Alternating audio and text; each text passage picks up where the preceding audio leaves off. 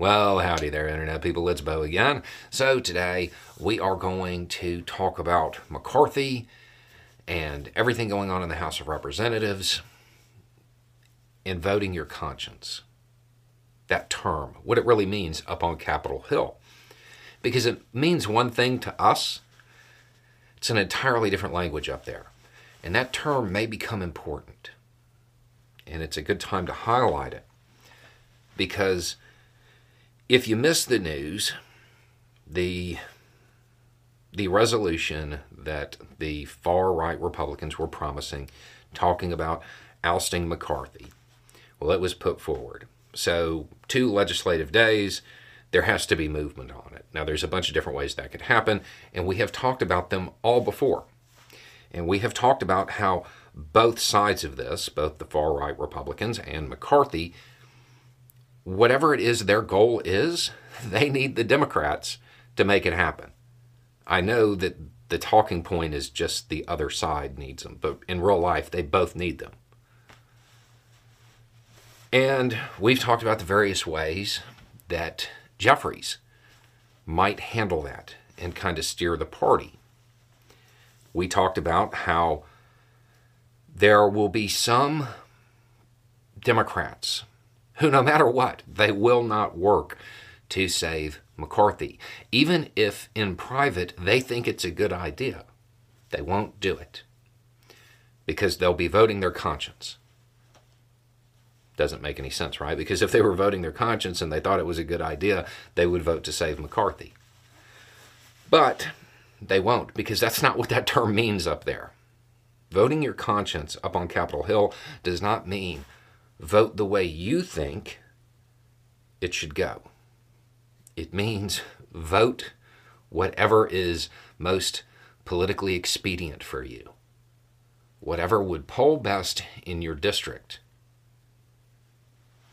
Here's the thing every vote in the U.S. House of Representatives should be one where the representatives are voting their conscience, meaning voting the way the people in their district want them to vote. That's how the system's set up. That's how it's supposed to function. But it's such a rarity that there's a special term for it. Why? And why does it matter? When Washington gave his farewell address, one of the things he warned about, he told the entire country, and he saw it coming, was uh, basically that parties were a bad thing. I mean, it's a little bit more nuanced than that, but that's that's the, the short version. And he was right, because what happens, especially when you get to national politics, is the parties need a platform and then they steer the conversation. They tell their voters what's important, and then the voters go along with it. That's not how the system's set up. That's not how it's supposed to function.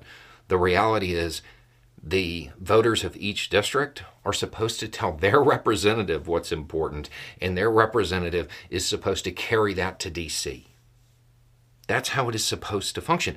But that's not what happens because they need that platform.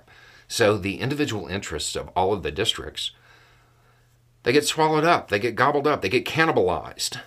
So they can be turned into a national platform that the party can agree on. And this is this is truly something that is both sides. Since we just talked about a situation with the Democratic Party, let's go to the other side. Um, for the Republicans that watch this channel, most of y'all are rural. You really are. That's what, that is definitely what has come across over the years. Have you ever actually had an issue of any kind with a trans person? Have any of your friends? No, right? So, why is your representative campaigning on that? Because the party told him to. if they're talking about that, if they're using that rhetoric, they're not representing your interests. They're not your representative. They're your ruler. They're even telling you what to be mad about. What's really important to you. Something that I would be willing to bet most Republicans watching this channel have never had an issue with. But that's the talking point. And how does that happen? They find something that they can use on the Republican side of the aisle. It's fear. They find something that they can use that most conservatives are afraid of. Generally, it's change of some kind. And they talk about it over and over again. And mainly, those people who use the most extreme rhetoric, they shape that conversation. So, they shape what your representative cares about. Because that's what they need. Right? It's how you lose your voice. It's how you lose your voice. It's how the system fails to function. Because they're not representing you, they're ruling you. They are telling you what's important. And voting the way the district wants, that's a special occasion. It's when the leadership of the party says, okay, on this one, you can actually represent your district. When that should be every single vote. Loyalty to party is not a good thing. You want to see another example of why it's so bad? This situation. This exact situation. When you were talking about the Speaker of the House, McCarthy, right? But is he really Speaker of the House? And I'm not talking about the ineffective leadership stuff. Or is he the Republican Speaker? The Speaker of the House, their job should be to uh, basically schedule and make sure that the interests of all of the districts can be represented by their representative. But that's not what happens, right? It's not like McCarthy is giving Democrats from district whatever equal time. Because loyalty to the party is more important. It's how it happens. It's one of those things that it's been around for the entirety of anybody watching this. This system has existed your entire life. That's not actually how it's supposed to function. A lot of the, let's just say, less than productive efforts of Congress are because of this. It's because of the parties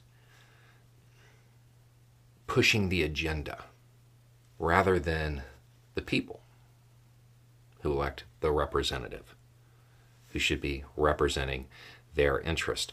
Now, sure, naturally, there would be alliances that formed between districts that had shared interests. They would vote the same way.